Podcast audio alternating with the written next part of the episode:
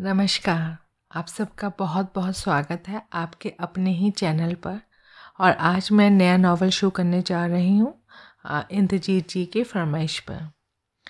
प्रकाश भारती का ये नावल है और नाम है लाश की वापसी। बताओ ना क्या हुआ, कांता ने पूछा। अजय ने बेचैनी से अपनी कुर्सी में पहलू बदला। लाश गुम हो गई। कांता बुरी तरह चौंकी। क्या? इससे पहले कि लाश के बारे में किसी और को पता चले, अजय शांत स्वर में बोला, अगर उस एम्बेसडर कार का पता लग जाता जिसकी डिक्की में लाश बंद है और मैं उसे दोबारा हासिल करने में कामयाब हो जाता हूँ, हम अभी भी बच सकते हैं। साफ साफ बताओ क्या बात हुई है। लाश किसी और के कब्जे में पहुँच गई है। ये ये कैसे हो गया? अजय ने गहरी सांस ली। ये लंबी कहानी है, सिर्फ इतना समझ लो अब बचाव की एक ही सूरत है। क्या? लाश की वापसी। मेघदूत होटल में आठवें खंड पर स्थित वो रूम स्वीट शानदार था। कूलर की ठंडी नम हवा और रेडियो से उभरते धीमे पाश्चात्य संगीत ने मिलकर सुखद वातावरण को काफ़ी हद तक रोमांटिक टच भी प्रदान कर दिया था। लेकिन वहाँ मौजूद इकलौती स्त्री के चेहरे पर गहन विचारपूर्ण भाव थे। रेशमी गाउन में लिपटी वह लंबी आरामदेह सोफे पर बैठी थी। ऊंचे कद और तनिक मांसल शरीर वाली लगभग बयालीस वर्षीय वह स्त्री सुंदर होने के साथ साथ आकर्षक व्यक्तित्व की स्वामिनी भी थी। उसके सामने मेज पर एक ट्रे में विस्की की तीन चौथाई से भी ज़्यादा भरी बोतल, आइस क्यूब से भरे बाउल, सोडे की चार बॉटल्स और एक बॉटल ओपनर मौजूद थे। ट्रे के पास ही सिगरेट्स के करीब आधा दर्जन टोंटों से भरी एक राखदानी रखी थी। स्त्री के दाएं हाथ में सोडा मिश्रित विस्की का आधे से अधिक भरा ग्लास था और बाएं हाथ की दो उंगलियों में फंसा ताज़ा सुलगाया सिगरेट उसके होठों के इतने पास था कि सिगरेट का धुआं उसकी आंखों में घुस रहा था। मगर इसकी कोई परवाह किए बगैर सोफे पर सीधी तनी बैठी वो अपलक सामने दीवार को ताक रही थी। अचानक उसने अपनी आंखें मिचमिचाई, फिर उन्हें बंद कर लिया और कई पल उसी तरह बैठी रही। अब उसके चेहरे पर किसी की प्रतीक्षा कर रही होने के कारण उत्पन्न तनावपूर्ण भाव की स्पष्ट दृष्टिगोचर हो रहे थे। उसने बेचैनी से पहलू बदला, फिर आंखें खोलकर अपनी रिस्ट वॉच पर निगाह डाली। साढ़े छः बजे थे। उसने विस्की का बड़ा सा घूंट लेकर ग्लास मेज पर रख दिया और सोफे के पृष्ठ से पीठ सटाकर सिगरेट की कश लेने लगी। वो जानती थी उसे इस तरह व्याकुल नहीं होना चाहिए। टेलीफोन की घंटी बजने या दरवाजे पर नॉक दी जाने में कई घंटे का वक्त भी लग सकता था, इसलिए उसे सब्र के साथ इंतज़ार करना चाहिए। उसने ऐसा ही करने का फैसला कर लिया। इंतज़ार के दौरान विस्की पीने की रफ्तार को भी सुस्त रखना ही बेहतर होता था, उसने मन ही मन कहा, वरना विस्की उस पर हावी हो जाएगी और वो ये होने नहीं देना चाहती थी। उसने अंतिम कश लेकर सिगरेट ऐश ट्रे में कुचल दी, गिलास उठाकर विस्की सिप की, फिर गिलास वापस रखकर सोफे पर बगल में पड़े अखबार पर निगाह डाली। वो विराट नगर से निकलने वाला एक राष्ट्रीय स्तर के अखबार ताज़ा समाचार के पिछले रोज़ की प्रति थी। वो पहले भी इस अखबार को शुरू से आखिर तक पूरा पढ़ चुकी थी, लेकिन फिर उसे उठाया और खोलकर अपनी गोद में फैला लिया। बीच वाले दाएं पेज पर छपे उस समाचार का हर एक लफ्ज़ वो पहले भी ध्यानपूर्वक पढ़ चुकी थी, लेकिन उसकी निगाहें पुनः उसी पर जा टिकी। वो समाचार विक्की सबरवाल और युवा संसद सदस्य विनय मल्होत्रा के अगले रविवार होने वाले विवाह के संबंध में था। विक्की सबरवाल के और विनय मल्होत्रा की फ़ोटोज़ भी छपी थी। विक्की की फ़ोटोज़ से ही उसके इंतहाई खूबसूरत होने का अंदाज़ा आसानी से लगाया जा सकता था। उसके मासूम चेहरे पर आत्मविश्वास की झलक नज़र आ रही थी। उसकी बड़ी बड़ी मोहक आंखों में अपार प्रसन्नतापूर्वक चमक थी, मानो उसके जीवन के तमाम सुनहरे सपने एक साथ साकार होने वाले थे। फोटो के मुताबिक विनय मल्होत्रा भी हैंडसम था, लेकिन उसकी और विक्की की उम्र में आठ दस साल का फर्क साफ नज़र आ रहा था। स्त्री की निगाहें बार बार विक्की की फ़ोटो पर ही जम रही थी। कितनी खूबसूरत है। क्या इस उम्र में मैं इतनी ही जवान और खूबसूरत थी? क्या मुझ में भी इतना ही आत्मविश्वास था? शादी। उसने गहरी सांस ली, फिर उसके चेहरे पर कड़वाहट भरे भाव पैदा हो गए। फोटोज से निगाहें हटाकर वो पहले भी कई बार पढ़ चुके समाचार को पुनः पढ़ने लगी। संक्षेप में समाचार के अनुसार विक्की सबरवाल और विनय मल्होत्रा का विवाह सात सौ सैंतीस बीच रोड विराट नगर में आगामी रविवार को होना था। समारोह किसी भी प्रकार की तड़क भड़क के बगैर बड़े ही सादा ढंग से संपन्न होगा। पाली हिल बम्बई में पली बड़ी विक्की सबरवाल एक हफ्ता पहले ही विराट नगर आ चुकी थी और होटल मेघदूत में ठहरी हुई थी। वो फिल्म इंडस्ट्री की मशहूर लेखिका कांता सबरवाल की सुपुत्री थी। कांता सबरवाल ने टेलीविज़न पर प्रसारित सत्य घटनाओं पर आधारित क्राइम रिपोर्टर नामक सीरियल की पटकथा भी लिखी थी। काफ़ी पॉपुलर हुई इस सीरियल ने कांता सबरवाल को टेलीविज़न के क्षेत्र में भी लोकप्रिय बना दिया था। अत्यधिक व्यस्तता के कारण वो अपनी बेटी के साथ बम्बई से विराट नगर नहीं आ सकी थी। वो कल प्लेन द्वारा पहुंचकर अपनी बेटी से आ मिलेगी। विनय मल्होत्रा विराट नगर के प्रमुख उद्योगपति और समाज सेवी गोविंद नारायण मल्होत्रा का इकलौता बेटा था। वो लॉ ग्रेजुएट था। पढ़ाई के साथ साथ समाज सेवा और राजनीति में सक्रिय भाग लेता रहा था। संसद सदस्य दिगंबर नाथ की मृत्यु हो जाने के कारण खाली हुई सीट के लिए हाल ही में हुए मध्यावधि चुनाव में उसने सत्तारूढ़ दल के प्रत्याशी के रूप में चुनाव लड़ा था और विजयी रहा था। समाचार के अंत में उन गणमान्य व्यक्तियों के नाम थे जिन्होंने विवाह समारोह में भाग लेना था। उसने अखबार एक तरफ रख दिया और गिलास से हल्का सा घूंट लेकर एक सिगरेट सुलगा लिया। कांता सबरवाल, पाली हिल, बम्बई। वो मुंह बनाती हुई बड़बड़ाई।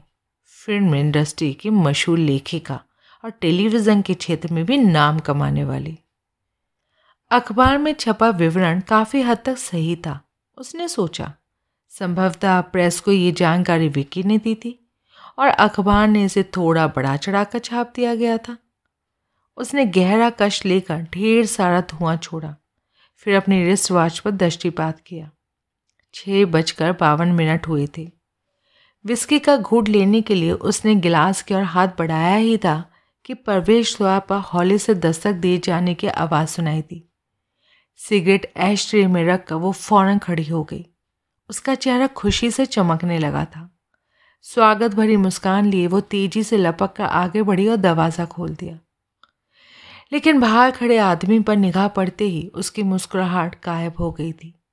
एक पल के लिए उसे लगा मानो समस्त शरीर को लकवा मार गया था। फिर वो डोर नॉब थामे असहाय सी यूं पीछे हटी मानो उसकी टांगों में शरीर का भार संभालने की ताकत नहीं रह गई थी। उसकी संकुचित आंखों में घोर अविश्वास और नफरत के मिले जुले भाव पैदा हो गए थे। नहीं, ये नहीं हो सकता, नहीं, वो बड़े ही कठिन स्वर में बोली। उसने अपनी आंखें बंद कर ली। मानो उसे यकीन था कि जो कुछ वो देख रही थी वो हकीकत नहीं सपना था और आंखें खोलते ही टूट जाएगा। लेकिन जब उसने दोबारा आंखें खोली तब भी आगंतुक वही मौजूद था और इस दफ़ा उसके मुंह से बोल तक नहीं फूटा। आगंतुक अधिकारपूर्वक भीतर दाखिल हुआ। उसके पतले होठों पर कुटिलतापूर्ण मुस्कुराहट थी और दोनों हाथ पैंट की जेबों में ठुसे हुए थे। हेलो स्वीटहार्ट, वो तनिक भारी स्वर में बोला। लगता है तुम्हें मेरे आने की उम्मीद नहीं थी, क्यों? स्त्री अभी तक डोर नॉब को कसकर थामे खड़ी थी। वो उसके सामने से तनिक पीछे हट गई। उसकी आंखें आश्चर्य से फैली हुई थी। म- मेरा ख्याल था तुम मर चुके हो। आगंतुक की मुस्कुराहट गहरी हो गई। तुम्हारा मतलब है तुम्हें उम्मीद थी कि मैं मर चुका हूँ? स्त्री ने जवाब नहीं दिया। अच्छी तरह देखकर तसल्ली कर लो, मेरी लाश नहीं आई है, मैं खुद ही तुम्हारे सामने मौजूद हूँ, कहकर आगंतुक ने अपनी छोटी छोटी गोल आंखों से विलासपूर्ण स्वीट का निरीक्षण किया। हम्म, बढ़िया जगह डेरा डाल रखा है, इतनी महंगी जगह रहने का मतलब है कि तुम्हारे पास पैसा है, लेकिन तुम्हारे पास तो काफ़ी मोटा पैसा होना चाहिए, है ना? तुम चाहते क्या हो? स्त्री ने कठिन स्वर में पूछा। तो, तो तुम्हें पता कैसे चला कि मैं यहाँ हूँ? तुम अच्छी तरह जानती हो मैं क्या चाहता हूँ। मुझे पैसा चाहिए बीबी। आगंतुक ने जेब से दायां हाथ निकालकर उसके सामने फैला दिया और फिर धीरे धीरे अपनी मजबूत उंगलियां मोड़कर हाथ की मुट्ठी की शक्ल में भींच लिया। जहाँ तक तुम्हारा पता लगाने का सवाल है, वो तो कोई मुश्किल काम नहीं था। जानकारी हासिल करने के मेरे अपने सोर्सेज हैं। और अचानक उसका स्वर कठोर हो गया। दरवाज़ा बंद कर दो, मुझे तुमसे बातें करनी है और मैं नहीं चाहता कि हमारी बातें किसी तीसरे के कानों में पड़े। उसने पुनः कमरे में निगाहें दौड़ाई। हम्म, विस्की की बोतल, रेडियो और तुम, यानी सुरा, सुंदरी और संगीत और ये शानदार स्वीट, कुल मिलाकर सारी जन्नत मौजूद है। खैर, मैं संगीत और सुरा से शुरुआत करता हूँ। वो दरवाजे के पास से हटा और रेडियो का वॉल्यूम बढ़ाने के बाद मेज़ की ओर बढ़ गया। स्त्री ने धीरे धीरे दरवाज़ा बंद किया। अपना होठ काटती हुई वो स्वयं को संयत करने का भसक प्रयास कर रही थी। आगंतुक ने विस्की की बोतल उठाकर पहले से ही करीब चौथाई भरे गिलास को लगभग पूरा भर लिया। स्त्री के चेहरे पर भय और नफरत के मिले जुले भाव थे। वो खामोश खड़ी उसे देखती रही। आगंतुक ने ग, गिलास से तगड़ा घूंट लेकर संतुष्टिपूर्वक सा हिलाया। बढ़िया विस्की है, वह बोला और मेज से तनिक अलग हटकर कूलों पर हाथ रख लिए। मेरे पास पैसा नहीं है, स्त्री ने धीमी आवाज़ से कहा। इस वक्त दो ढाई हज़ार रुपये से ज़्यादा नकद रकम मेरे पास नहीं है। आगंतुक कुटिलतापूर्वक मुस्कुराया। इस बात की उम्मीद तो मुझे भी नहीं थी कि तुम लाखों की रकम साथ बातें फिरोगी, मगर इतना ज़रूर जानता हूँ, रकम ऐसी जगह होगी जहाँ तुम आसानी से पहुँच सकती हो। वैसे मुझे भी कोई ख़ास जल्दी नहीं है, दोनों साथ चलेंगे तो मुझे रकम दे देना। फिर अगर तुम चाहोगी तो मैं तुम्हारे पास ही रहूँगा, वरना हमेशा के लिए तुमसे दूर चला जाऊँगा। उसने गिलास उठाकर पुनः तगड़ा घूंट लिया, फिर कमरे में चारों ओर निगाहें दौड़ाने के बाद बोला, फिलहाल हमें इस एकांत का फ़ायदा उठाना चाहिए। यहाँ सिर्फ हम दोनों हैं, आओ थोड़ा सा मौजा मेला करते हैं। दरवाज़ा खोलते ही सर्वथा अप्रत्याशित रूप से आगंतुक को सामने पाकर स्त्री पर आश्चर्य और भय की जो मिली जुली प्रतिक्रिया हुई थी, वो अब धीरे धीरे ख़त्म होना शुरू हो गई थी। धीरे धीरे वो स्वयं को संयत करने में सफल होती जा रही थी। उसका दिमाग पुनः सामान्य ढंग से सक्रिय होने लगा था। वो सोच रही थी कि कुछ ना कुछ ज़रूर करना पड़ेगा। आगंतुक को जल्दी से जल्दी यहाँ से चलता करना पड़ेगा। किसी भी क्षण फ़ोन की घंटी बज सकती थी या फिर दरवाजे पर पुनः दस्तक दी जा सकती थी। मेरे पास जो भी है वो सब मैं अभी दे देती हूँ, वो जल्दी से बोली, लेकिन उसे लेकर तुम्हें यहाँ से चले जाना होगा, सिर्फ आज रात के लिए। कल आ जाना, तब हम इस बारे में खुलासा तौर पर बातें करेंगे और कोई ना कोई तरीका निकाल ही लेंगे। मैं तरीका तो निकल ही जाएगा, उसकी फ़िक्र तुम मत करो। इस दफ़ा कोई गड़बड़ मैं होने नहीं दूंगा, आखिर लाखों का मामला है। स्त्री ने सहमति पूर्वक सा हिलाया। हाँ, ठीक कहते हो तुम, मैं हमेशा ठीक ही कहा करता हूँ। हाँ, लेकिन अचानक यहाँ पहुँचकर तुमने मुझे बेहद हैरान कर दिया है। मैं तो समझ बैठी थी कि तुम मर चुके हो और इसके लिए तुम मुझे दोष नहीं दे सकते, क्योंकि अखबारों में छपी कहानियों के आधार पर इसके अलावा और कोई नतीजा निकाला ही नहीं जा सकता। आगंतुक हंसा। तुम्हारा मतलब है तुम्हें मेरी मौत पर यकीन आ गया था, इसलिए तुम गायब हो गई थी? स्त्री ने सर हिलाकर हामी भली। हाँ, झूठ मत बोलो बेबी, तुम अच्छी तरह जानती हो आसानी से मर जाने वाला जीव मैं नहीं हूँ, और तुम्हारे गायब हो जाने की वजह वो नहीं थी जो तुम बता रही हो। तो फिर और क्या वजह थी? स्त्री ने स्वयं को सामान्य बनाए रखते हुए शांत स्वर में पूछा। नफरत। तुम मुझसे नफरत करती हो, आगंतुक ने सपाट स्वर में कहा। फिर बोला, लेकिन अब इससे कोई फर्क नहीं पड़ता। यहाँ सिर्फ हम दोनों हैं, शराब की मस्ती और म्यूज़िक का लुफ्त उठाते हुए अब फ़िलहाल खूब ऐश कर सकते हैं। मैं तुम्हें जन्नत की ऐसी सैर कराऊंगा कि ज़िंदगी भर याद रखोगी। सुन रही हो ना? स्त्री ने जवाब नहीं दिया। परकट में सामान्य नजर आती, मन ही मन वो किसी निश्चय पर पहुंचने का प्रयत्न कर रही थी। आगंतुक ने गिलास खाली करके हाथ के पृष्ठभाग से अपना मुंह पूछा। उसकी लाल आंखों में वासना छलकने लगी थी। उसने गर्दन घुमाकर स्त्री की दिशा में देखा। वो धीरे धीरे उसके पास से गुजरकर बेडरूम के बंद दरवाजे की ओर जा रही थी। तुम अपने लिए ड्रिंक बनाओ, मैं मैं इस गाउन की जगह कुछ और पहन कर आती हूँ, वो फंसी सी आवाज़ में बोली। आगंतुक ने चटकारा सा लिया। उसके चेहरे पर मुस्कुराहट पुत गई थी। मुझे तुम्हारे लिबास से नहीं, तुमसे मतलब है बीबी। फिर भी अगर तुम चेंज करना चाहती हो तो शौक से कर लो। मैं एक ड्रिंक ले लेता हूँ और तुम फटाफट चेंज करके आ जाओ। स्त्री ने हिचकिचाते हुए दरवाज़ा खोला।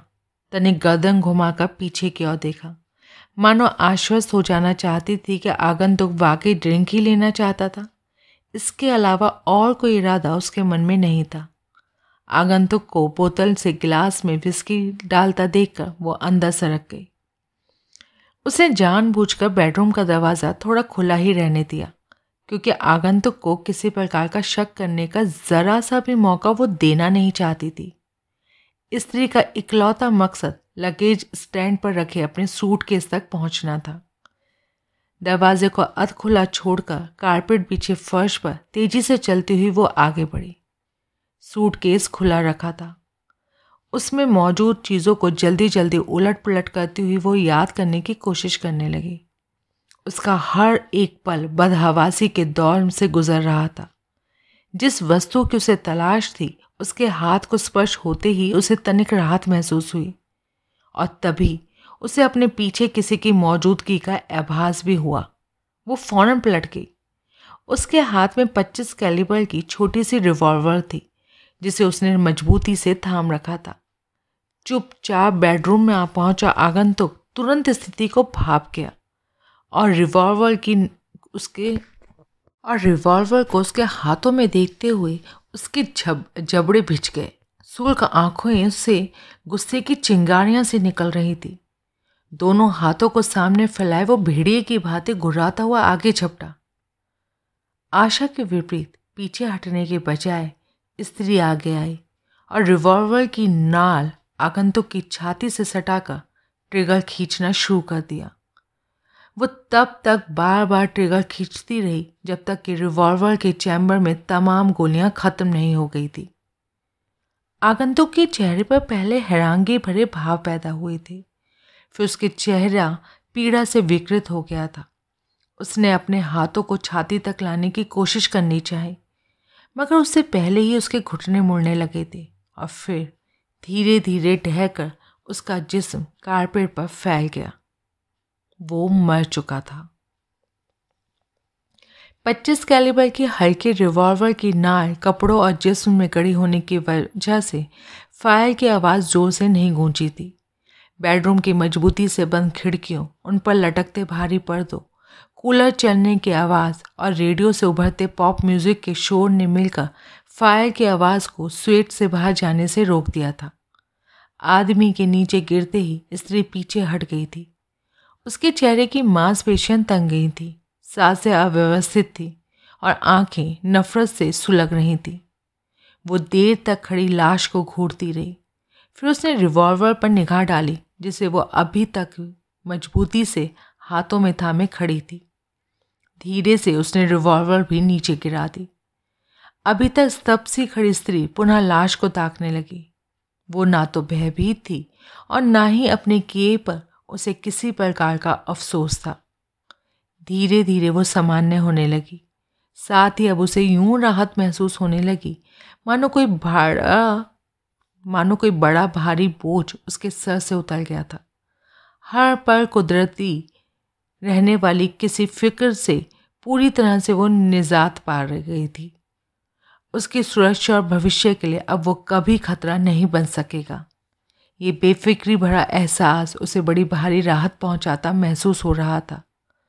उसने गहरी सांस ली और लाश की ओर देखे बगैर भा, भारी कदमों से उसकी बगल से गुजरती हुई बेडरूम से बाहर आ पहुंची। दरवाज़ा मजबूती से बंद करके वो भारी कमरे में मेज़ के पास पहुंची।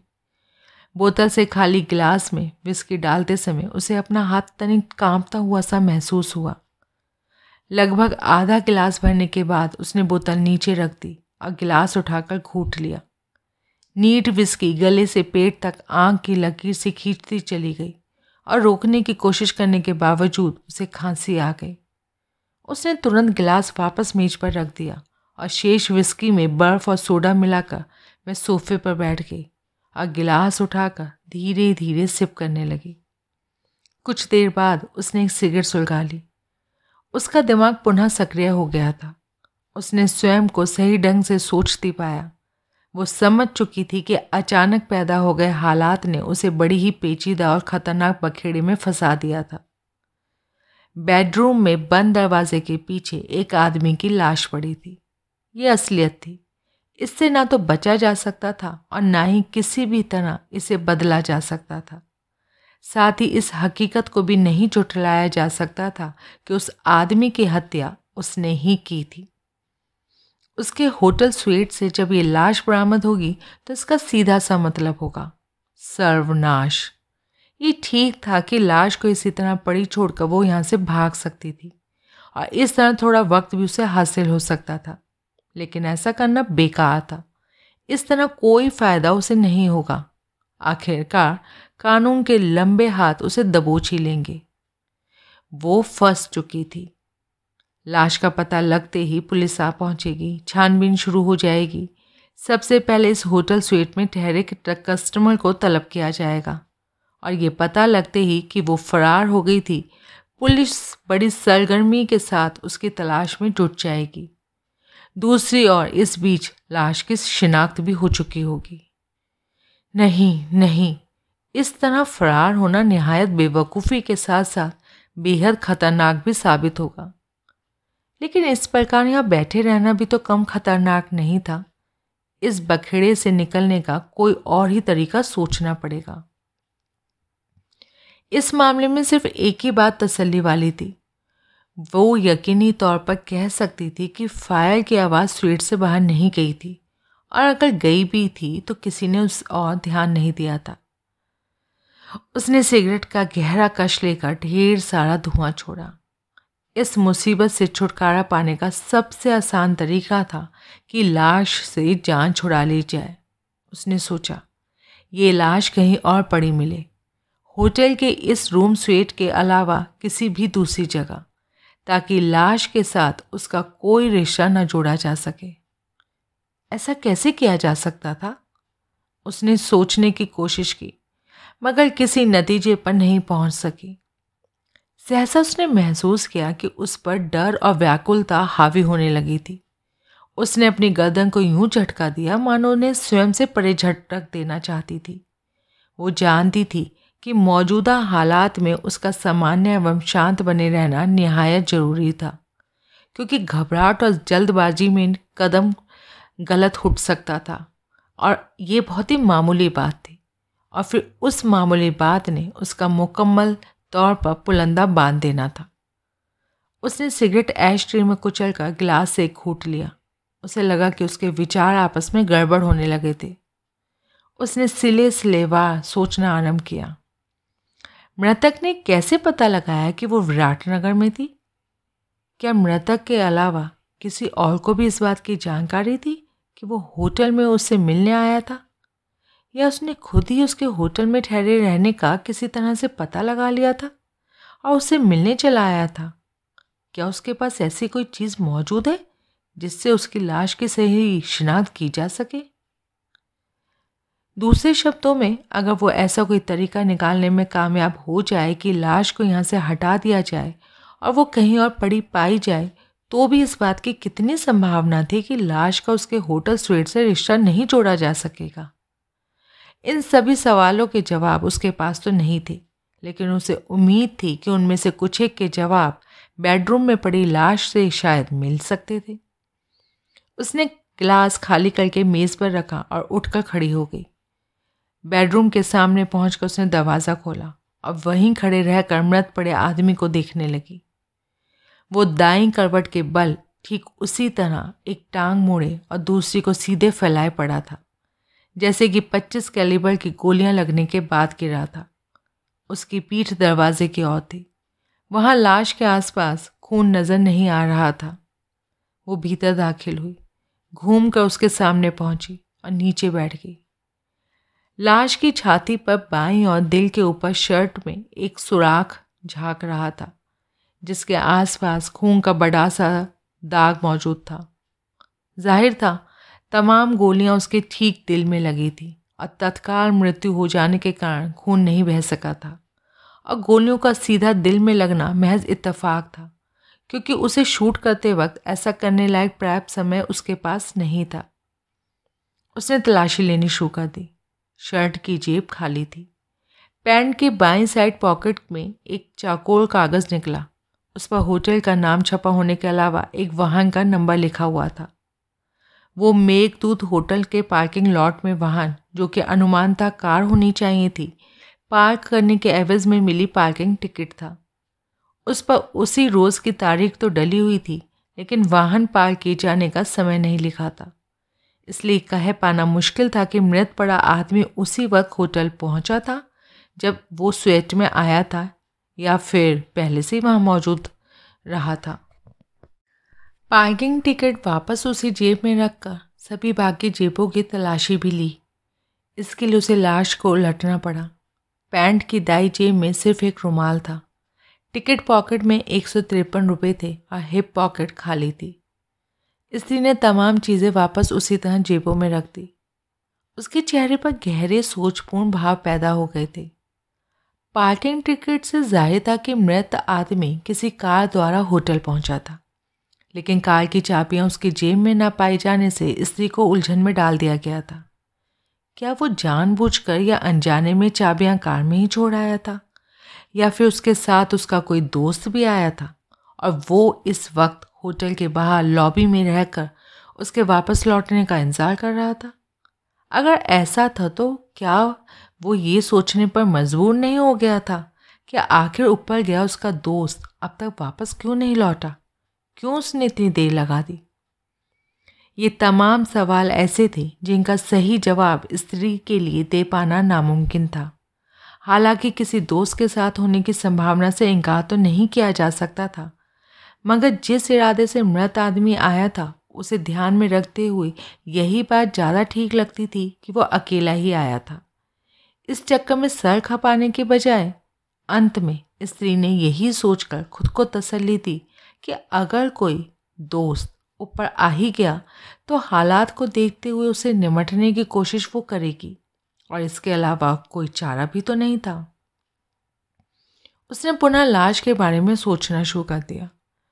तलाशी में ऐसी कोई चीज़ लाश के पास से नहीं मिली थी जिसके आधार पर लाश की जल्दी और सही शिनाख्त की जा सके।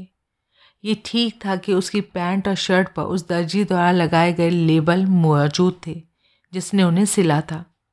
इसके अलावा उसके फिंगरप्रिंट से भी उसकी शिनाख्त की जा सकती थी, लेकिन पुलिस द्वारा इस तरह मृतक की शिनाख्त करने में आमतौर पर काफ़ी वक्त लग जाता था, और मौजूदा हालात में उसे बस वक्त की ही तो ज़रूरत थी। उसे वक्त चाहिए था सोचने के लिए, योजना बनाने के लिए, और अगर किसी वजह से मृत आदमी की मृत्यु को उससे जोड़ा जाने लगा तो अपने बचाव की ठोस तैयारी करने के लिए। उसने लाश के पास पड़ी छोटी सी रिवॉल्वर पर निगाह डाली और उसे वहीं पड़ी रहना देना ही बेहतर समझा, क्योंकि उस रिवॉल्वर के साथ उसका किसी भी तरह का रिश्ता कायम नहीं किया जा सकता था। अचानक वो चौंकी। रिवॉल्वर पर उसकी उंगलियों के निशान थे। एहतियातन उन्हें मिटा देना भी ज़रूरी था, लेकिन इस काम को और आमतौर पर उपन्यासों में वर्णित रुमाल से रगड़ का अंजाम देना ठीक नहीं था, क्योंकि इससे पुलिस को साफ पता चल जाता था कि उंगलियों के निशान जानबूझकर मिटाए गए थे। उसने रिवॉल्वर उठाई और नंगे हाथों से उसके दस्ते, ट्रिगर, नाल वगैरह को अच्छी तरह रगड़ दिया। इस प्रकार रिवॉल्वर पर मौजूद उंगलियों के निशान इस ढंग से फैल गए कि प्रिंट्स उतारने पर वे सिर्फ धब्बे की भांति नजर आते, कोई सही पैटर्न उनका नहीं बन सकता था। रिवॉल्वर वापस लाश के पास डालने के बाद उसने अच्छी तरह देखकर तसल्ली कर ली कि उसके करने लायक कोई और काम वहाँ बाकी नहीं रह गया था। वो उठकर खड़ी हो गई, बेडरूम से निकलकर दरवाज़ा पुनः बंद किया और बाहरी कमरे में सोफे पर आ बैठी। उसने एक लाइट ड्रिंक बनाया और सिप करके सोचने लगी। उसे मदद की ज़रूरत थी। इस वक्त सबसे पहला ज़रूरी काम था, बेडरूम में पड़ी लाश को जितना जल्दी हो सके कहीं दूर पहुँचा दिया जाए। लेकिन ये काम कैसे किया जाए? विराट नगर उसके लिए पूर्णतया अपरिचित शहर था। यहाँ एक भी ऐसे व्यक्ति को वो नहीं जानती थी जिसे मदद के लिए बुला सके। धीरे धीरे ड्रिंक सिप करते हुए वो इस नई समस्या को सुलझाने की कोशिश करती रही। अलग अलग प्रकार के विचार उसके दिमाग में आते रहे, लेकिन कोई ऐसी ठोस बात उसे नहीं सूझ सकी जिसके आधार पर कामयाबी की गारंटी की जा सके। उसने ड्रिंक ख़त्म करके सिगरेट सुलगा ली। सोचना बराबर जारी था। अचानक उसके दिमाग में बिजली की भांति एक विचार आया और उसने अपने सोचने की तमाम शक्ति उस पर केंद्रित कर दी। जितना ज़्यादा उस बारे में सोचा, उतना ही वो आइडिया दमदार नज़र आता चला गया। इस अजनबी शहर में अपनी अलग किस्म की एक शख्सियत थी, प्रेस रिपोर्टर अजय कुमार। अजय से वो व्यक्तिगत रूप से परिचित नहीं थी, लेकिन उसके बारे में बहुत कुछ ज़रूर जानती थी। थंडर के सभी नियमित पाठक उसके नाम से बखूबी वाकिफ़ थे। उसके कारनामे अक्सर उस अखबार में छपते रहते थे। उपन्यासों की शक्ल में भी उसके दर्जन भर से ज़्यादा कारनामे छप चुके थे। पिछले दिनों उसके कारनामों पर आधारित क्राइम रिपोर्टर नामक एक सीरियल भी टेलीविज़न पर दिखाया गया था और काफ़ी पसंद किए गए। उस सीरियल में हीरो का रोल हालांकि खुद अजय कुमार ने निभाया था, मगर हीरो का नाम भी अजय कुमार होने की वजह से प्रेस रिपोर्टर अजय का नाम भी काफ़ी चर्चित रहा था। हौसलामंद और अनोखी सूझबूझ का मालिक अजय आदतन खुराफाती था। कोई गैर कानूनी धंधा तो वो नहीं करता था, लेकिन कानून की खास परवाह भी उसे नहीं थी और मुसीबत ज़दा औरतों की मदद करना उसकी खूबियों में शामिल था। उसे यकीन था कि अजय ही उसे इस बखेड़े से निकाल सकता था। लेकिन अजय ऐसा करेगा क्यों? उस अजनबी औरत के लिए वो अपनी गर्दन क्यों फंसाएगा? और अजय की मदद कैसे हासिल की जाए? उसे किस तरह मदद के लिए तैयार किया जाए? अजय के बारे में अपनी जानकारी के कारण इससे भी नावाकिफ वो नहीं थी कि हर बात की तह तक पहुंचना अजय की आदत थी। असलियत जाने बिना उस आदमी को चैन नहीं आता था। और असलियत? वो गहरी सांस लेकर रह गई। उसने सोचा अजय को मदद के लिए तैयार करने के लिए उसकी पूरी हमदर्दी हासिल करनी होगी। उसे इस कदर प्रभावित करना होगा कि वो इनकार कर ही ना सके, और ये सब वो इस ढंग से करना पड़ेगा कि उसे ज़रा भी शक उस पर ना हो पाए। क्या असलियत जाहिर किए बगैर वो ऐसा कर सकेगी? वो कुछ देर बैठी पहलू बदलती रही और फिर उठकर खड़ी हो गई और चहलकदमी करने लगी। उसकी आंखें सिकुड़ी हुई थी, चेहरे पर गहन विचारपूर्ण ऐसे भाव थे मानो किसी निश्चय पर पहुंचने का भरसक प्रयत्न कर रही थी। सहसा उसकी आंखों में उत्तेजनापूर्ण चमक उभरी। वो अजय को मदद के लिए रजामंद कर सकती थी, उसने मन ही मन कहा, बशर्ते कि उसे सही ढंग से अप्रोच किया जाए। सही ढंग से अप्रोच? वो मुस्कुराई। मुंबई की फिल्म इंडस्ट्री का वर्षों का अनुभव उसके पास था और इस वक्त इस आड़े वक्त में वही उसके काम आएगा। उसका खोया हुआ आत्मविश्वास वापस लौटने लगा था। वो पुनः सोफे पर बैठ गई और बगल में खुले पड़े पिछले रोज़ के अखबार में छपी भावी दूल्हा दुल्हन की तस्वीरों को देखने लगी। संसद सदस्य विनय मल्होत्रा और विक्की सबरवाल। तस्वीर में विक्की अपनी बड़ी बड़ी मोहक आंखों में भावी सुखमय जीवन के प्रेम से सरोबार सपने, सुनहरे सपने समेटे हुई थी। उस खूबसूरत और मासूम लड़की की तबाही की कल्पना मात्र से कौन ऐसा पत्थर दिल इंसान होगा जो सिहर नहीं उठेगा। और उसकी जानकारी के मुताबिक अजय क्योंकि पत्थर दिल आदमी नहीं था, इसलिए विक्की को बचाने की हर मुमकिन कोशिश वो करेगा। उसने मनी मन योजना बनाते हुए अपनी रिस्ट वॉच पर निगाह डाली। सात बजकर सत्रह मिनट हुए थे। हे भगवान, उसने सोचा, चंद मिनटों में ही कितना कुछ हो गया था। लेकिन वो ये सब सोचने का वक्त नहीं था। एक एक पल कीमती था। सबसे पहले उसे अपनी कहानी को सही ढंग से सिले सिलेवार तैयार करना होगा। सबसे पहला सवाल था, मृतक को कैसे पता चला कि वो विराट नगर में थी। उसने अखबार उठाया और विवाह संबंधी सारे समाचार को एक बार फिर इतने ध्यान से पढ़ा कि हर एक लफ्ज़ उसे याद हो गया। इससे बात बन जाएगी, लेकिन अजय को यकीन कैसे दिलाएगी। फिर इसका तरीका भी उसे सूझ गया। उसने अखबार से तस्वीरों समेत वो सारा हिस्सा फाड़ दिया जिसमें विवाह संबंधी समाचार छपा था। अखबार फाड़ते समय उसने ऐसी कोशिश बिल्कुल नहीं की थी कि वो सही ढंग से सफाई के साथ ही फटे, मगर इस बात का पूरा ध्यान रखा कि समाचार का एक भी शब्द अखबार के शेष पेज में नहीं छूटने पाए। अखबार के समाचार वाले हिस्से को उसने गेंद की शक्ल देकर हाथ से दबा दिया, फिर उसे खोलकर सीधा किया और दो तहों में मोड़ लिया। अखबार के उस टुकड़े में जो सुकड़न पहले पड़ गई थी, उन्हें हाथों से अच्छी तरह दबा दिया।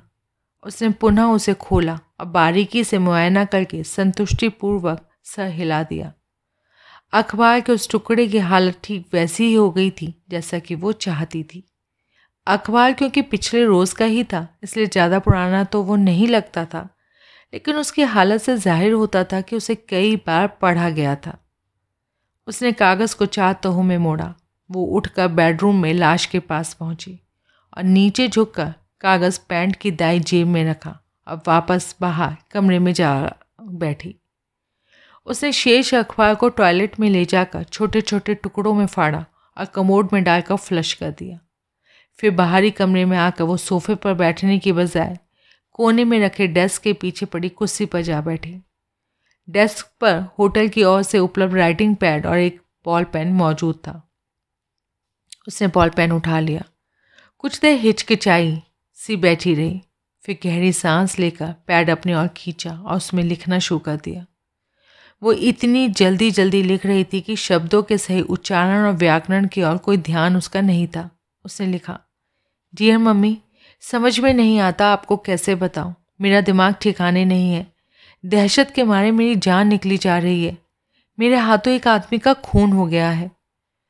एक एक करके पूरे चार पेज लिखने के बाद उसने आखिर में लिखा, आपकी बेटी विक्की। चार पेज ध्यान से पढ़ने के बाद उसने यूं सर हिलाया मानो जो कुछ लिखा था उससे वो पूरी तरह संतुष्ट थी। चार पेजों को एक साथ हाथ में लेकर उसने गेंद की शक्ल में मोड़ा और अपनी मुट्ठी में जोर से दबाने के बाद उन्हें डेस्क पर ही डाल दिया। वो कुछ देर बैठी सोचती रही और फिर उठकर बेडरूम में पहुंची। गाउन उतार कर अपने वही कपड़े पहन लिए जिन्हें पहनकर वह उसी रोज़ होटल में पहुंची थी।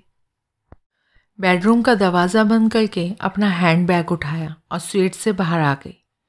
प्रवेश द्वार लॉक करके सुनसान गलियारे में कस्टमर्स द्वारा प्रयोग किए जाने वाली एक लिफ्ट की ओर बढ़ गई। वो लिफ्ट द्वारा नीचे लॉबी में पहुंची। वहाँ खासी चहल पहल थी। वो निकटतम पब्लिक टेलीफोन बूथ में जा घुसी। वो जानबूझकर एहतियात बरत रही थी क्योंकि स्वेट से फ़ोन करने में होटल की टेलीफोन ऑपरेटर द्वारा फ़ोन वार्ता सुन लिए जाने का अंदेशा था।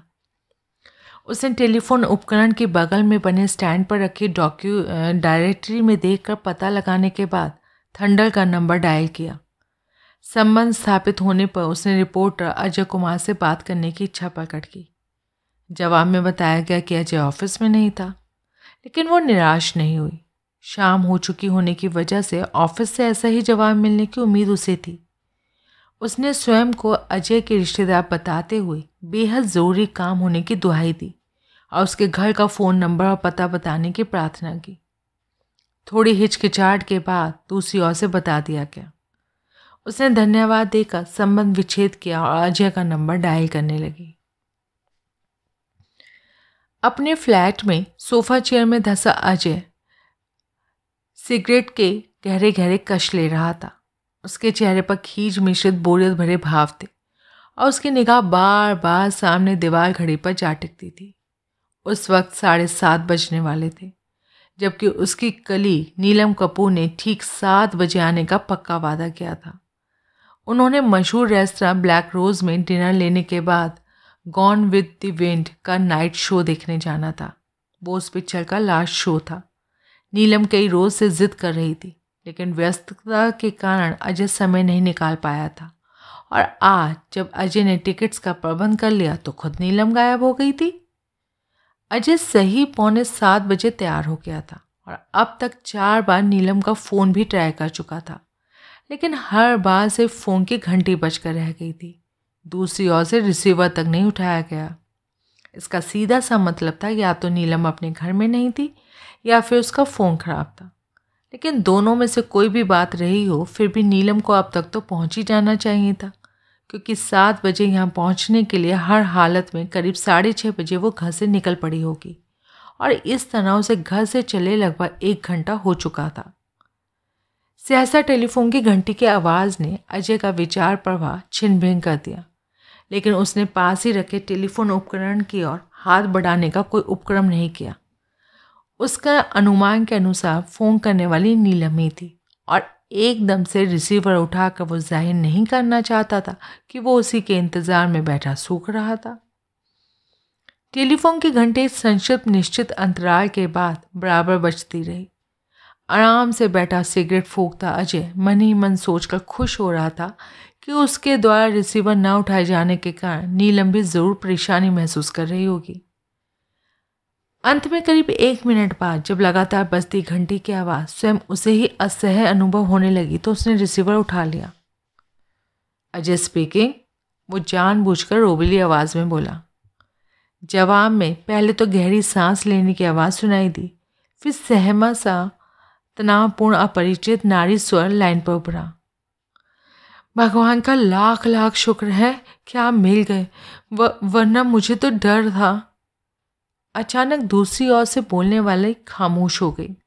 अजय को लगा फ़ोन करने वाली स्वयं को जबरन संयत करने का प्रयास कर रही थी ताकि जो कुछ वो कहना चाहती थी उसे शांति से कह सके। अजय ने उसे टोकना मुनासिब नहीं समझा। वो चुपचाप रिसीवर थामे बैठा रहा। आप आप मुझे तो नहीं जानते, लेकिन मेरा नाम ज़रूर सुना होगा। मेरा नाम कांता सभावाल है। आपके दोस्त मिस्टर ब्रजेश बरुआ मेरे भी बहुत अच्छे दोस्त हैं। ब्रजेश बरुआ अजय का अच्छा दोस्त होने के अलावा उसके कारनामों पर आधारित क्राइम रिपोर्टर टीवी सीरियल का राइटर, प्रोड्यूसर और डायरेक्टर भी था। उसी सीरियल के संदर्भ में पटकथा लेखिका के तौर पर कांता सभावाल का नाम तो अजय ने भी बहुत बार सुना था, लेकिन सीरियल के संबंध में दो तीन बार बम्बई जाने के बावजूद संयोगवश उससे मुलाकात कभी नहीं हो पाई थी। हाँ, आप तो फिल्मी दुनिया की मशहूर हस्ती हैं मैडम। मेरी बदकिस्मती है कि सिर्फ आपके नाम से ही वाकिफ़ हूँ। आपके दीदार करने का मौका नहीं मिल सका। खैर, मेरे लिए यह ये कम खुशी की बात नहीं कि आप मेरे दोस्त ब्रजेश के भी दोस्त हैं। जी जी जी हाँ, मैं उन्हें अच्छी तरह जानती हूँ। बम्बई में हम कई बार साथ काम कर चुके हैं। वो अक्सर आपकी तारीफ़ किया करते हैं। उन्होंने कई बार मुझसे कहा था कि अगर मैं कभी विराट नगर आऊँ और किसी मुसीबत में फंस जाऊँ तो आपसे अच्छा मददगार मुझे और कोई नहीं मिलेगा। और अब मैं विराट नगर में हूँ और बदकिस्मती से मैं एक बड़ी भारी मुसीबत में भी फंस गई हूँ। अंतिम शब्द बड़े ही कठिन स्वर में कहे गए थे और उसके बाद सिसकने की आवाज़ सुनाई देने लगी। देखिए, ब्रजेश के फ्रेंड होने के नाते आप मेरी भी फ्रेंड हैं, अजय सहानुभूतिपूर्वक बोला। मैं आपकी हर मुमकिन मदद करूंगा। अपनी मुसीबत के बारे में बताइए। मुसीबत? ओह गॉड, समझ में नहीं आता कि कैसे बताऊं। वो वो वो मेरे बेडरूम में एक आदमी मरा पड़ा है। अजय बुरी तरह चौंका। क्या? लेकिन वो वहाँ कैसे पहुँचा? मैं फ़ोन पर आपको कुछ नहीं बता सकती, बड़े ही व्याकुलपूर्ण स्वर में याचनापूर्वक कहा गया। आप फ़ौरन यहाँ आ जाइए प्लीज़, वरना या तो घबराहट की वजह से मेरा हार्ट फेल हो जाएगा या मैं पागल हो जाऊँगी। Please come at once. अच्छा कहाँ आना है? होटल मेघदूत, स्वीट नंबर आठ सौ दस। मैं फ़ौरन आ रहा हूँ। अजय संबंध विच्छेद करके खड़ा हो गया। फ्लैट से निकलकर उसने प्रवेश द्वार लॉक किया और लिफ्ट की ओर दौड़ गया। वो नीचे पहुँचा। अचानक उसे नीलम की याद आ गई। नाइट शो देखने जाने के लिए अभी काफ़ी समय पड़ा था, इसलिए नीलम के यहाँ पहुँचने की संभावना से इनकार नहीं किया जा सकता था। उसे नीलम को छकाने के विचार से फ्लैट की चाबी वॉचमैन केबिन में मौजूद चौकीदार को इस हिदायत के साथ सौंप दी कि उससे मिलने अगर नीलम कपूर नाम की लड़की आ जाए तो उसे चाबी देकर फ्लैट में इंतज़ार करने के लिए कह दिया जाए। पुराना चौकीदार रामलाल एक महीने के लिए अपने गांव गया हुआ था। अस्थायी रूप से रखा गया नया चौकीदार हालांकि था तो उसका रिश्तेदार ही, मगर उसे काम से ज़्यादा फिल्मी गाने सुनने का शौक़ था और हर वक्त ट्रांजिस्टर कान से लगाए रहता था। उस वक्त भी वो गाने ही सुन रहा था और उसने बड़े ही आज्ञाकारी ढंग से सर हिलाते हुए चाबी अपनी जेब में डाल ली। अजय तेज़ी से इमारत से बाहर आ गया। वो अपनी मोटरसाइकिल निकालने के लिए गैराज की ओर बढ़ा ही था कि गेट के सामने एक टैक्सी रुकती हुई दिखाई दी। मोटरसाइकिल निकालने का विचार त्याग कर वो तेज़ी से गेट की ओर बढ़ गया। टैक्सी खाली हो चुकी थी। होटल में एक दूत कहता हुआ अजय पिछली सीट पर बैठ गया। ड्राइवर ने मीटर डाउन करने के बाद टैक्सी दौड़ाने आरंभ कर दी। मुश्किल से पंद्रह मिनट बाद वो होटल मेघदूत के सम्मुख टैक्सी से जा उतरा और भाड़ा चुकाकर प्रवेश द्वार की ओर बढ़ गया। होटल के समस्त भूगोल से भलीभांति परिचित अजय मन ही मन भगवान से दुआ कर रहा था कि असिस्टेंट मैनेजर अनिल गोस्वामी ना टकरा जाए। अनिल उसके बेहतरीन दोस्तों में से एक था। उसने जबरन उसे खींच कर अपने ऑफिस में ले जाना था और कॉफ़ी की चुस्कियों के दौरान गपशप करते हुए एक घंटे से पहले उसकी जान नहीं छोड़नी थी। इससे भी बड़ी बात थी कि अनिल ने उसके वहाँ आने की वजह तब तक पूछते रहना था जब तक कि उसे यकीन नहीं आ जाता कि अजय सच बोल रहा था, और जबकि अजय के पास इस सब के लिए बिल्कुल भी वक्त नहीं था। वो सीधा कांता सभावाल के पास पहुँचना चाहता था। वो लॉबी में दाखिल हुआ। बार रूम की ओर जाते हुए व्यक्तियों के बीच से गुजरता हुआ लेफ्ट में जा घुसा। ऊपरी खंडों में जाने वाले और भी कई लोग वहाँ मौजूद थे। लिफ्ट ऊपर जाने लगी। सातवें खंड तक उसके अलावा सभी लोग बाहर जा चुके थे। आठवें फ्लोर पर लिफ्ट से निकलने वाला वो अकेला आदमी था। कॉरिडोर में बिछे मोटे कारपेट पर चलता हुआ वो स्वीट नंबर आठ सौ दस के सामने पहुंचा। दस्तक के जवाब में फ़ौरन दरवाज़ा खुला। दस्तक दर खोलने वाली स्त्री की उम्र चालीस के आसपास प्रतीत होती थी। ऊंचा कद, गोरा रंग, तनिक गोदाज लेकिन सुडौल शरीर। कुल मिलाकर वो स्त्री सुंदर एवं आकर्षक व्यक्तित्व की स्वामिनी थी, लेकिन उसके चेहरे पर दहशत और राहत के मिले जुले भाव थे। पतले सुल्क होठों में हल्का सा कंपन था। बड़ी बड़ी चिंतित आंखों में हल्की सी नमी का आभास हो रहा था। ऐसा लगता था कि मानो स्वयं को संयत बनाए रखने का भरसक प्रयत्न करती हुई वो स्त्री अपने आंसुओं को बाहर छलकने देने के बजाय अंदर ही अंदर पीने की कोशिश कर रही थी। स्त्री की निगाहें उसके चेहरे पर जमी थी। अचानक उसने अजय के दोनों हाथ थाम लिए और उत्तेजित लेकिन फंसे से स्वर में बोली, अजय कुमार, आप अजय कुमार ही हैं ना? अजय ने धीरे से सर हिलाकर हामी भर दी। स्त्री के उसके हाथों पर पकड़ मजबूत हो गई और उसे अंदर खींच लिया, लेकिन उसकी निगाहें कुछ इस ढंग से बराबर अजय के चेहरे पर जमी रहीं मानो इस तरह उसे अदृश्य ताकत और गहरा सुकून हासिल हो रहे थे। ओह गॉड, आपने यहाँ आकर मुझ पर जो एहसान किया है मैं मैं बयान नहीं कर सकती। दरवाजे के तनिक भीतर खड़ा अजय गौर से कमरे का मुआयना कर रहा था। मेज़ पर रखी विस्की की बोतल, आइस बाउल, एक गिलास और एस्ट्रे में पड़े सिगरेट के टुकड़ों से होती हुई उसकी निगाह बेडरूम के बंद दरवाजे पर जा टिकी। ब्रजेश बरुआ की दोस्त होने के नाते आप मेरी भी दोस्त हैं मिस सबरवाल, वो बोला, और दोस्तों की मदद करने में मैं कभी पीछे नहीं हटता। आपने फ़ोन पर किसी मृत आदमी के बारे में कुछ कहा था? स्त्री सर से पांव तक कांप गई। उसकी आंखें फैल गईं और गालों पर आंसू ढुलक पड़े। उसने अजय के हाथ छोड़कर धीरे से बेडरूम की ओर सर हिला दिया। आ, आप खुद ही देख लीजिए। अजय बेडरूम के सामने पहुंचा। उसने दरवाज़ा खोलकर अंदर देखा। चंद फुट के फासले पर एक आदमी पीठ के बल पड़ा था। उसकी शून्य में अटकी बेजान आंखें उसके मृत होने की स्पष्ट घोषणा कर रही थी। मृतक की छाती पर दिल के ऊपर कमीज में एक सुराख बना हुआ था, जिसके आसपास खून का एक बड़ा सा धब्बा फैला हुआ था। लाश के पास ही कारपेट पर पच्चीस कैलिबर की एक छोटी रिवॉल्वर पड़ी थी। अजय लाश के पास पहुंचा। उसने नीचे झुककर हाथ के पृष्ठभाग से मृतक की गर्दन को छुआ। लाश में गर्मी थी। अनुमानतः उस आदमी को मरे हुए घंटे भर से ज़्यादा वक्त नहीं हुआ था। अजय सीधा खड़ा हो गया और कमरे का निरीक्षण करने लगा। डबल बेड पर साफ सुथरा बिस्तर बिछा था। बाथरूम के दरवाजे के पास टॉयलेट की चीज़ें स्टैंड पर सलीके से रखी थी। डबल बेड के पायते वाले सिरे पर बने लगेज स्टैंड के बगल में सूटकेस उल्टा पड़ा था और कपड़ों समेत रोजमर्रा के ज़रूरी इस्तेमाल की चीज़ें नीचे बिखरी हुई थी। अजय ने बेडरूम से निकलकर पुनः दरवाज़ा बंद कर दिया। बाहर इस बीच स्त्री सोफे के एक सिरे पर बैठ चुकी थी और अब आगे झुकी मेज़ पर रखी विस्की की करीब आधी भरी बोतल की ओर हाथ बढ़ा रही थी। उसके चेहरे पर बेचैनी और परेशानी के गहरे भाव स्पष्ट दृष्टिगोचर हो रहे थे। उसने सर उठाकर अजय की ओर देखा, मानो बेडरूम का निरीक्षण करने के बाद उस पर हुई प्रतिक्रिया जानना चाहती थी। ड्रिंक लोगे? लेकिन यहाँ एक ही गिलास है, वो थकी सी आवाज़ में बोली।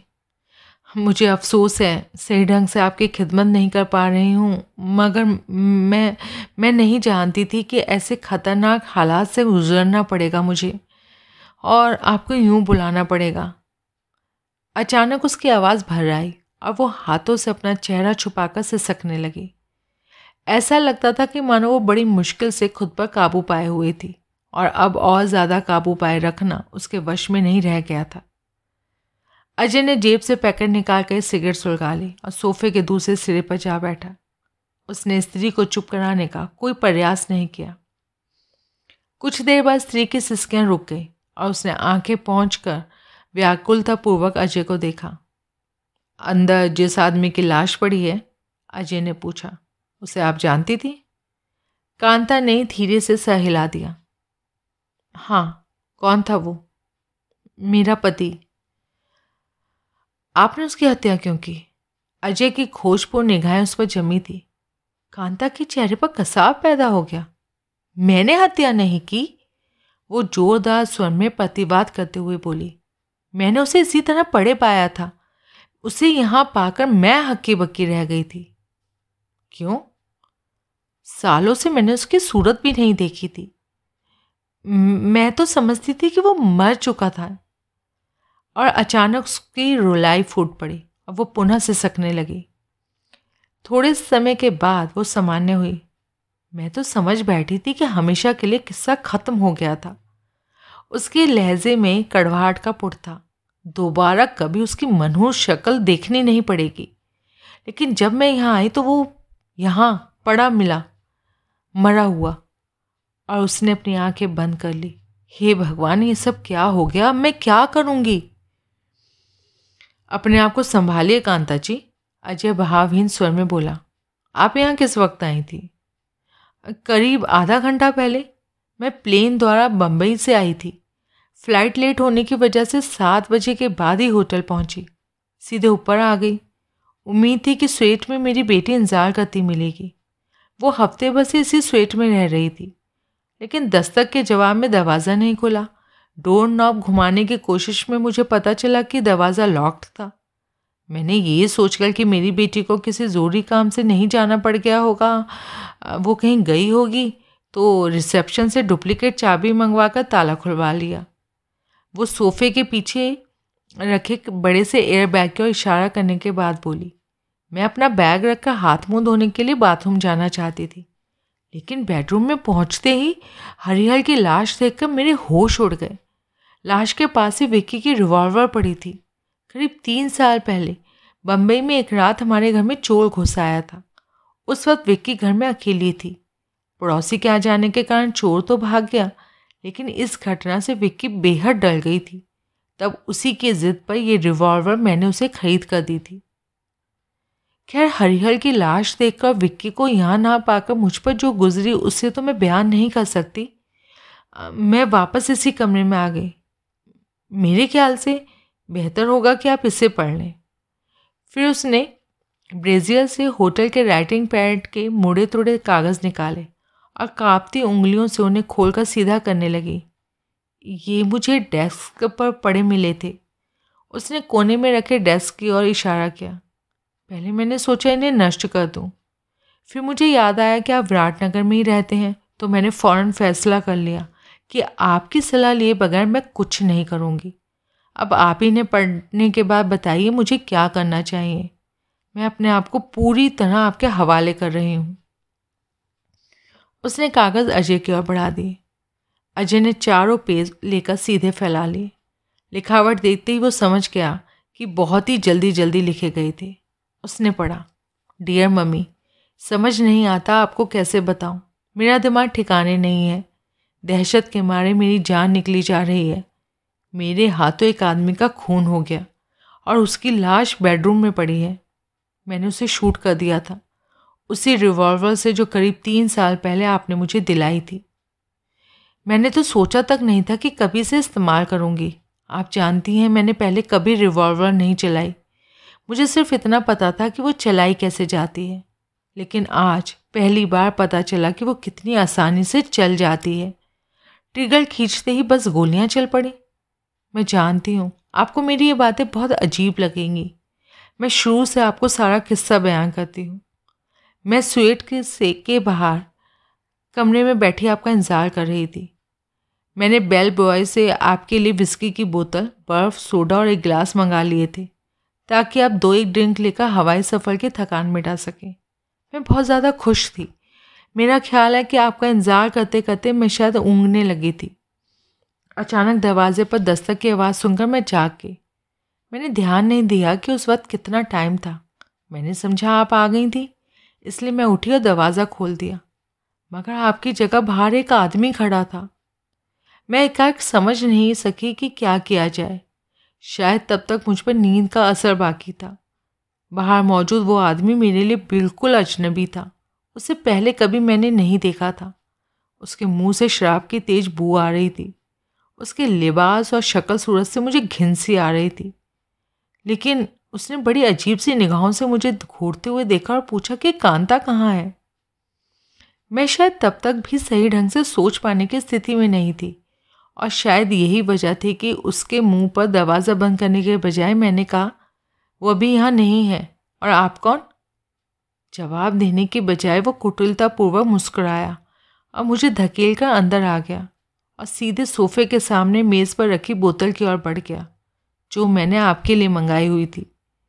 उसने गर्दन घुमाकर मेरी ओर देखा, बोला, कांता जब यहाँ आएगी तो तुम्हें बता देगी कि मैं कौन हूँ। तुम विक्की हो ना? उसने बोतल की सील तोड़कर ढक्कन खोला और आधे से भी ज़्यादा गिलास भरकर एक ही बार में पी गया। मुझ पर घबराहट सवार होने लगी थी। मम्मी, वो आपका मेरा नाम जानता था और उसकी बातों से लगता था कि उसको आपके आने की न सिर्फ जानकारी थी बल्कि वो आपसे मिलना भी ज़रूर चाहता था। मैं बड़ी ही अजीब सी दुविधा में पड़ गई। पिछले करीब दो साल मैंने आपसे दूर बेंगलोर में गुजारे थे और आपके सभी परिचितों को तो मैं नहीं जानती, लेकिन इतना ज़रूर जानती हूँ कि बम्बई में प्रोड्यूसर्स, डायरेक्टर्स, राइटर्स वगैरह के अलावा फिल्म इंडस्ट्री के और भी सभी तरह के लोगों से आपका वास्ता पड़ता है। इसलिए मैंने सोचा वो भी आपके परिचितों में से एक ही होगा और आपने यहाँ विराटनगर में उससे मुलाकात तय की होगी। लिहाजा मैंने कोई फसाद करना मुनासिब नहीं समझा और उसे बता दिया कि मैं विक्की ही हूँ और ये भी कि आप बस पहुँचने वाली हैं। उसने कहा, ठीक है, वो इंतज़ार करेगा। फिर वो बोला, आपके इंतज़ार के दौरान मुझे उसका दिल बहलाना चाहिए। और ये सुनकर मैं मन ही मन काँप गई। मम्मी, उसके इरादे नेक नहीं थे। मुझ पर दहशत सवार होने लगी। हालांकि उम्र के लिहाज से वो मेरे बाप जैसा था, लेकिन वो जिस ललचाई नज़रों से मुझे देखता हुआ बार बार अपने होठों पर जीभ फैला रहा था, उससे उसकी बदनीयती का साफ जाहिर हो रही थी। वो पहले से ही काफ़ी पिए हुए लगता था और फिर भी उसने दोबारा ड्रिंक बनाना शुरू कर दिया। मेरा डर के मारे बुरा हाल हो चला था। एक बार मेरे जी में आया कि स्वेट